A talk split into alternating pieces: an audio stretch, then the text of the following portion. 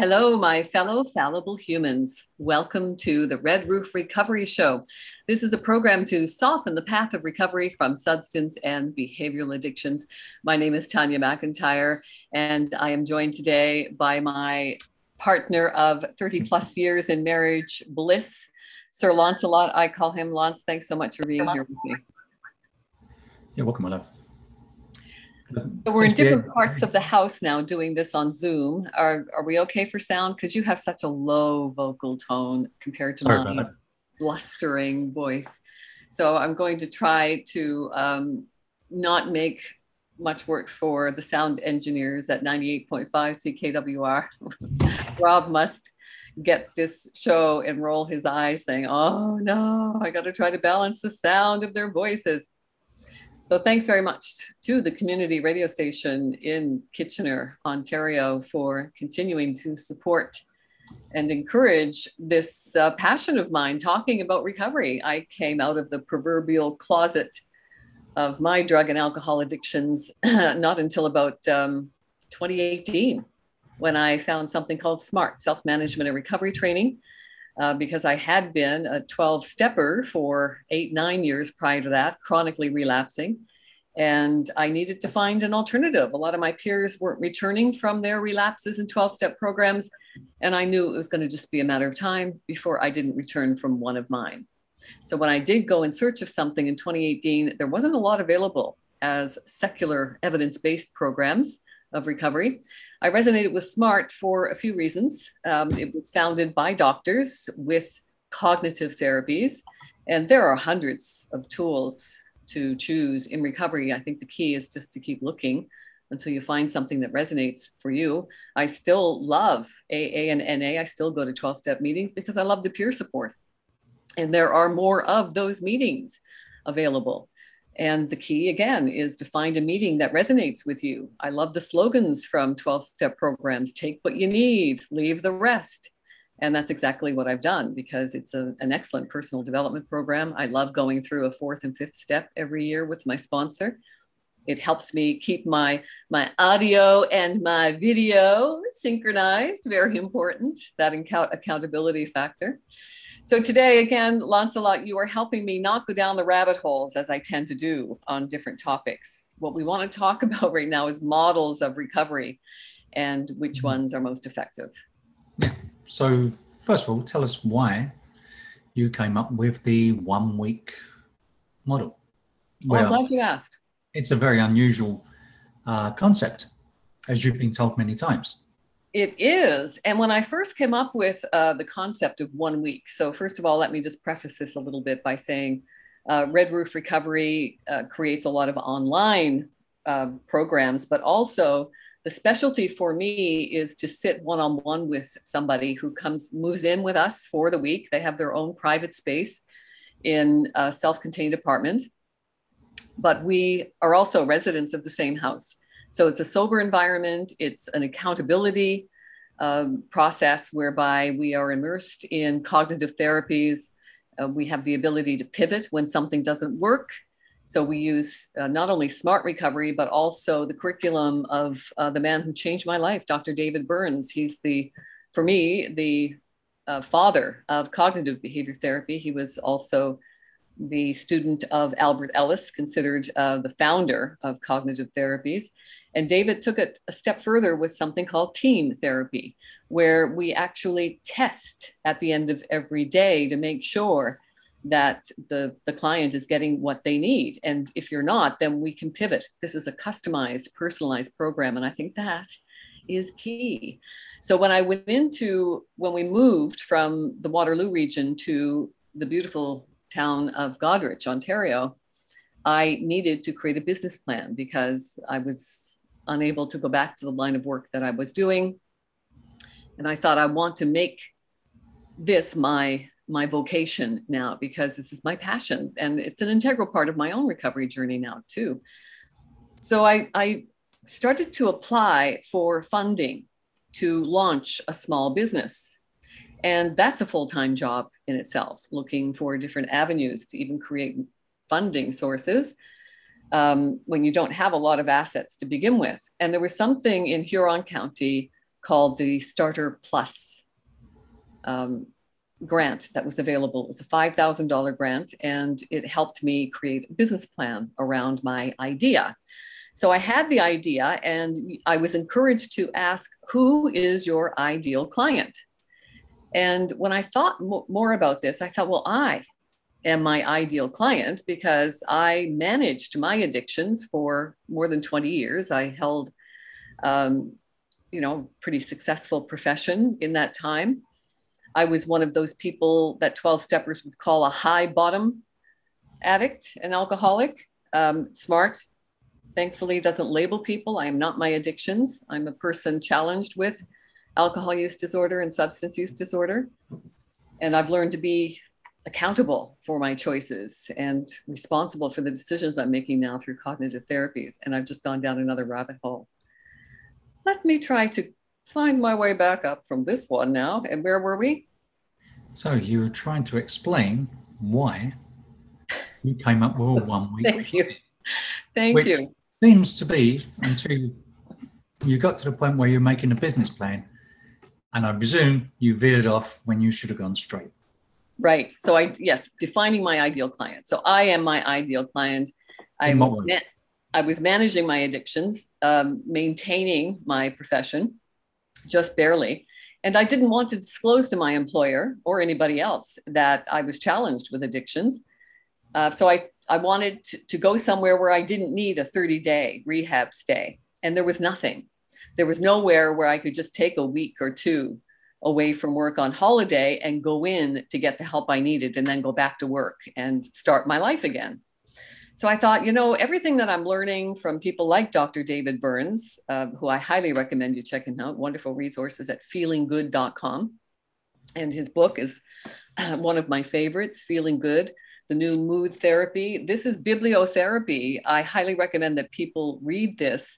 60% of people who just read the book for bibliotherapy can have a wonderful start to any recovery journey or starting your journey to overcome any mental health disorder, including addictions.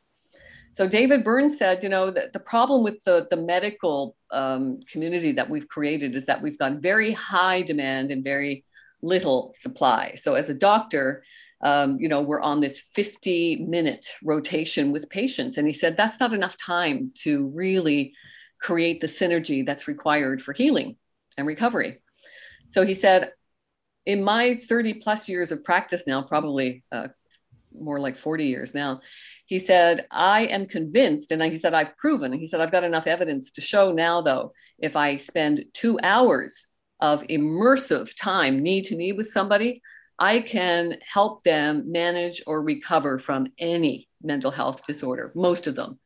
Most that are not requiring a lot of medically assisted treatment. So things like OCD, PTSD, ADHD, mood disorders, personality disorders, things like that. Getting into something like schizophrenia, that's a whole different ball game. And even someone like Tyler with a developmental disorder like Williams syndrome, that's our nephew, Tyler. Cognitively, he's 5 years old in a body that is now 31 years old. And that's going to be his reality for the rest of his life. So for me, I think that's where the 1 week came in. I thought, this can be done in 1 week, knee to knee with me, really getting to the crux of the issue, right? The addiction is just a symptom. Dr. Gabor Maté said, stop asking why the addiction and start asking why the pain. Right? I took drugs and alcohol for two reasons, to numb pain and achieve pleasure. And I'm convinced the more I learn about addictions, that it's everything to do with this dopamine reward axis, that I think people who are prone to addiction, it's nothing to do with genetics. It can have a lot to do with legacy burden, being passed on the pain from our parents and their parents and generation after generation. But I also believe that, I lost the train of thought, sweetheart. Jesus. So the pain reward. And the pain reward, right? So the reward center is broken. That regulation of dopamine Our brain is a chemical organ running on about 80 different chemicals. So the imbalance of being able to generate healthy dopamine levels, I think people are biologically vulnerable in a way that we might be born with low dopamine levels to begin with.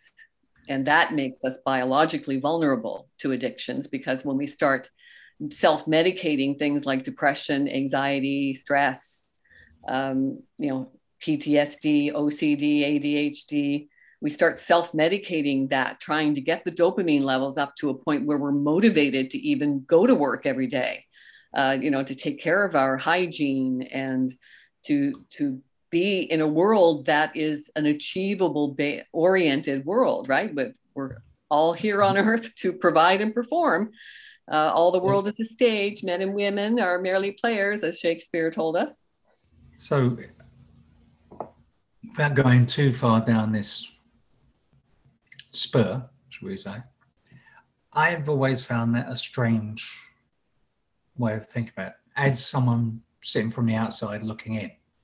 When you say the pain and the pleasure, mm-hmm. from the outside, to be honest, it looks like a whole lot of pain and very little pleasure. Exactly. It's short-term. From where I was sitting, you never really looked that happy when you were drinking. Right. So, when you say it was to increase pleasure and numb pain, I can see the numbing pain bit. I mean, we've all done it. When I lost my father, I started drinking too much and sought some therapy, had a little chat, got everything off my chest and went back to normal. I'm lucky that way. I don't seem to suffer with an addicted personality, if there is such a thing. Or my dopamine levels are good and I just need to vent sometimes. However, when you were drinking, as I say, you didn't seem very happy. No. Well, temporarily I was. It was definitely a short-term benefit for a long-term cost, right? Yeah, absolutely. So, getting back to my ideal client and ideal situation around my addiction, I'm only sharing with people what's worked for me. And okay, so we know that you went into a program that was a 30-day program. Yes. Based on 12 steps of AA, Alcoholics Anonymous. So was it the fact that it was based on the 12 steps? It just didn't resonate with you? Was it the fact that it wasn't long enough? It was too short? Why do you think it didn't work for you? Well, I think a couple of things didn't resonate for me. It was a group setting. So there were 5 of us in the place. So thankfully, I didn't have to share my bathroom or bedroom. So I was one of the lucky ones because I came in first. However, there were people who did have to share a room and a bathroom. And for me, that would not have been a good thing. And even in a group setting, I didn't want to be around people. I didn't want to be in a lesson. I didn't want to be going to school every day, going into a room with a book and, feeling like I was back in school. I just didn't resonate with that. Also didn't resonate with the powerlessness. I have a very strong type A personality, I'm told. And to tell me that I'm powerless, even though there was enough evidence in my life to prove that I was very much powerless over my drug and alcohol addictions, I didn't want to be told that. I wanted to be told that I had the power to overcome this. So that was one thing. And the 30 days, did I need 30 days? Who knows? At the time, I always say AA saved my life and Smart Recovery gave me my life back. I needed that escape, I think, from my life for that length of time. Do I claim now that 1 week is going to work for everybody? Absolutely not. That's why the intake questionnaire is in depth. And it's not going to work for a lot of people. You need to be highly motivated. The founder of Smart Recovery, Dr. Joe Gerstein, says there are 3 crucial components for recovery. Number 1, motivation. Number 2, motivation. Number 3, motivation. You have to be motivated, and you can't be doing it for anybody else. You have to be doing it for you. Well, I don't think that's just for addiction recovery. I mean, to be motivated and keep motivated tends to lend itself to success, be it business, physical activity, anything. If you're motivated and you're going to be a constant user of tools and that to try and achieve your goal. Mm-hmm. So motivation, yeah. So, you know, you went to 30 days. It didn't work for you. It worked for some people. But we seem to have a model now in most of the world that I can see that it used to be a 30-day program, and most of them are being extended now. We have programs 45 and 60 days. Well, because the 30-day program wasn't working. So they thought, we'll extend the time then and make it 60, 90, depending on the severity of the addiction, I guess. And that's under the discretion of the doctor who's making those decisions for the most part. And I think where we have maybe fallen through the cracks is accepting that recovery takes a long time, right? So we adopted this model of recovery based on 30 days and a rehab. After having a period of detox for some addictions, you needed a period of detox in an actual hospital setting, and then you could go on to a residential rehab to start laying the foundation for your sustainable recovery. But this all came from where back in the day, when things like AA started to be formulated in the mid-30s, we had a military personnel who were unable to do their job because of addictions.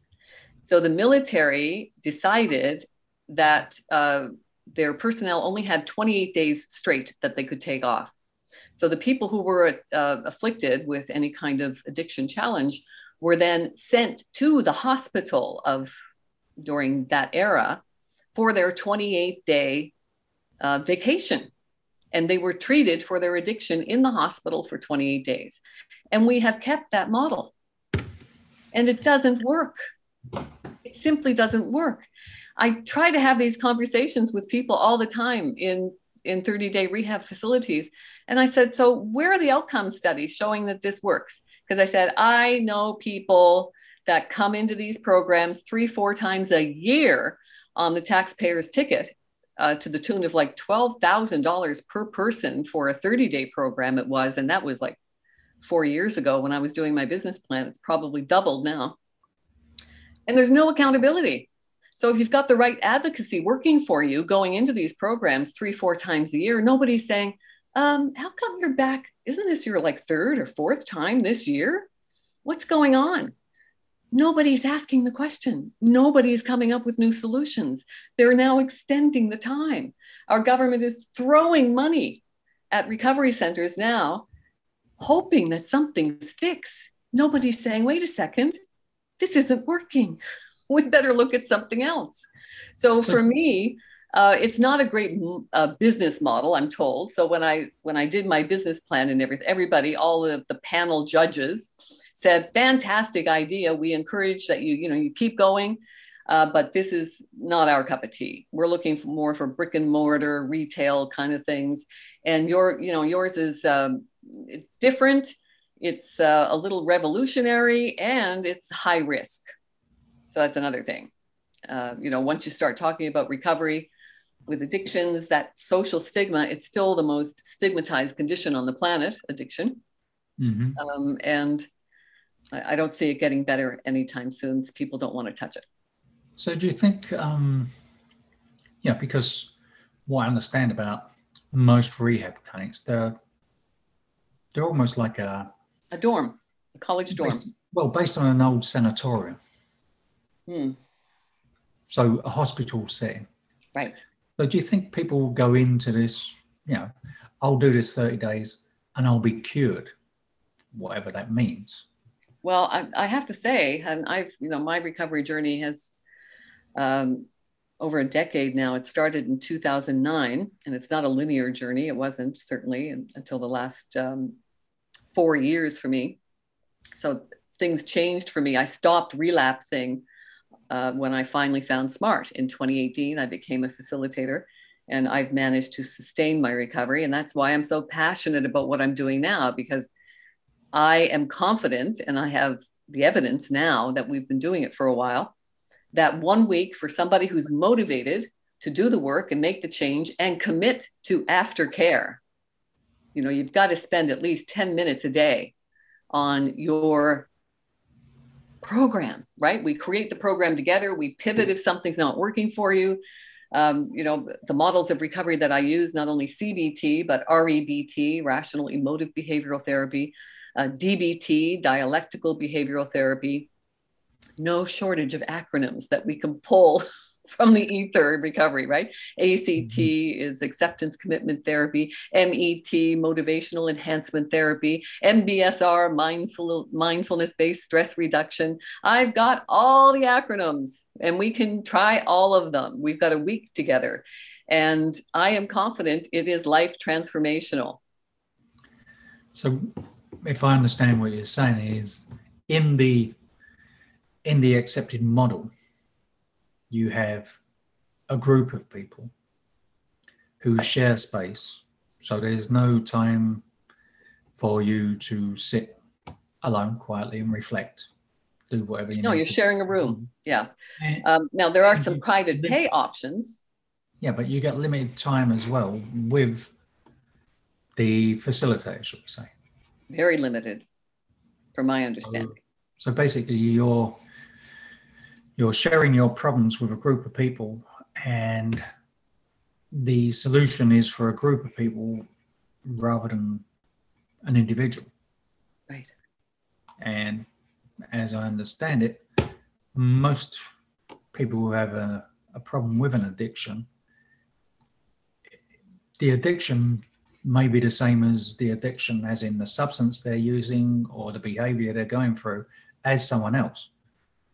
But the way it affects them, the way it interacts with them is different for everyone. Absolutely. Everybody's different. And somebody going into a group meeting who is challenged with anorexia or bulimia is not going to relate to somebody who's there for an opioid addiction or an alcohol addiction. Even though, arguably, I can say with great conviction that an addiction is an addiction is an addiction. It doesn't matter what the addiction is, but to the person with the addiction, it does matter, which is why we've seen 12-step groups splinter into Alcoholics Anonymous, Narcotics Anonymous, Overeaters Anonymous, right? We've got all these different groups to serve these specific people who want to be specific in their addictions. There's nothing wrong with that. We're all different animals, we all have different addictions, and we're all going to have different recovery paths. The key is to find what works for you and to keep doing it. So like Dr. David Burns, one of my favorite guys, he says, not only can I cure most people of addiction and other mental health disorders that don't require a major MAT, medically assisted treatment, 2 hours. And I can help people recover from just about any mental health disorder. And if 10 minutes a day is all it takes for anybody to do an aftercare program to sustain their recovery and health, 10 minutes a day. Who doesn't have 10 minutes a day to invest in themselves? Do you think you can be cured in the way that people think of cure? As in, you know, you go into a hospital for, I don't know, a skin disorder, they do some tests, they give you some creams or give you some antibiotics or a shot, and the rash clears up and you're released because you've been cured.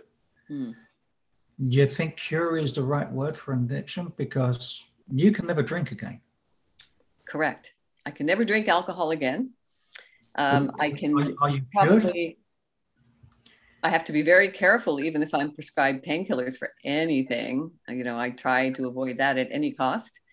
And we'd have to turn a FOMO, the fear of missing out, into a JOMO, the joy of moving on. Do we look at cure? And again, language is subjective. It's how it's working for you. How's it making you feel? For me, I don't look at the cure thing. I look at how I want to live my life. I don't think, am I cured? I actually I shouldn't even say that. I used to think I was cured after a year or two in 12-step programs and thought I could have that one glass of wine with dinner, right? Giving me more evidence that it's not going to be part of my wheelhouse. It's not part of my reality. I need to accept that, which is why I like the cognitive therapies of the three acceptance pieces, the USA, unconditional self-acceptance, UOA, unconditional other acceptance, that's the biggie, and ULA, unconditional life acceptance. We've got to reach a point of unconditional acceptance around ourselves, others, and life. Yeah. That took me a while. I think it takes everyone a while to realize that. I highly recommend people go to smartrecovery.org and look at the website there, and then check out the toolbox section under resources, and then go to YouTube and look for Smart Recovery USA. They have a great YouTube channel, tips and tools for recovery that works. It's one of my favorite resources. Ted does an excellent job of presenting cognitive therapy. I've been watching these videos on a regular basis for 4 years. What I love about them is that they are short, to go with my short attention span, and they contain a lot of valuable information. They are brilliantly done. So go to the Smart Recovery YouTube channel and sign up for tips and tools for recovery that works. If you just invest 10 minutes a day on your recovery, you will sustain your recovery from any addiction. Well, as we well know, the problem with most things is keeping motivated. Absolutely. Everyone signs up for the gym in January. Yeah. At the end of January, no one's going because the motivation is lost. Mm-hmm. So, maintaining motivation. I've got an online course dealing with just that. You can take a look at that as well on our website, redroofrecovery.com.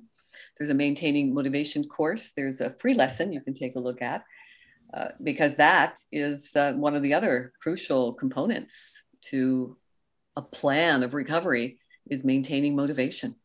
And part of that is working on those deeper questions, something I never wanted to do. That's why I self-medicated them away. Well, I think, as Dr. Gerstein said, it is the one thing that is the key to success in anything, in any walk of life. Yes. And keep in mind, we have our own internal pharmacy, right? We can generate those dopamine levels, the serotonin levels, the endorphins. We can do that naturally, doing things like exercise, eating good food, meditating, being close to our children and pets, listening to good music, being around nice scents, being out in nature, just going for a walk in nature. We can activate all of these healthy chemicals. We've got an internal feel-good pharmacy. Do you think it's also important to realize that everyone feels bad at some times? Sure. And sadness and grief and despair. Learning to sit with that discomfort. Absolutely. Thank you, my darling Lancelot. You are my sunshine. Always good chance, yeah. The wind beneath my wings. Thank you all for being here with us, spending 30 minutes of your day with us. You are an integral part of my recovery journey from drug and alcohol addictions. Thank you so much for being here. A little self-promotion. Lance and I are going to the Waterloo region of Ontario at the end of August for the book fair on the 31st of August, 2022 from 5 until 9 p.m. I hope to see you there because I'll have my two books, the Philosopher Dad series, Mindful Wisdom from My Philosopher Dad and Daily Wisdom from My Philosopher Dad. It's the legacy I wanted to leave for my father. He was an extraordinary man, bringing up me as a single parent while dealing with his own addictions. And he was my best friend. I miss him every day. So thanks so much for being here. Remember to talk to yourself like you talk to your best friend. And there is great power in knowing that the only thing we can control in our life is ourselves. May the force be with you. And remember, you are the force. Thanks for being here, everybody.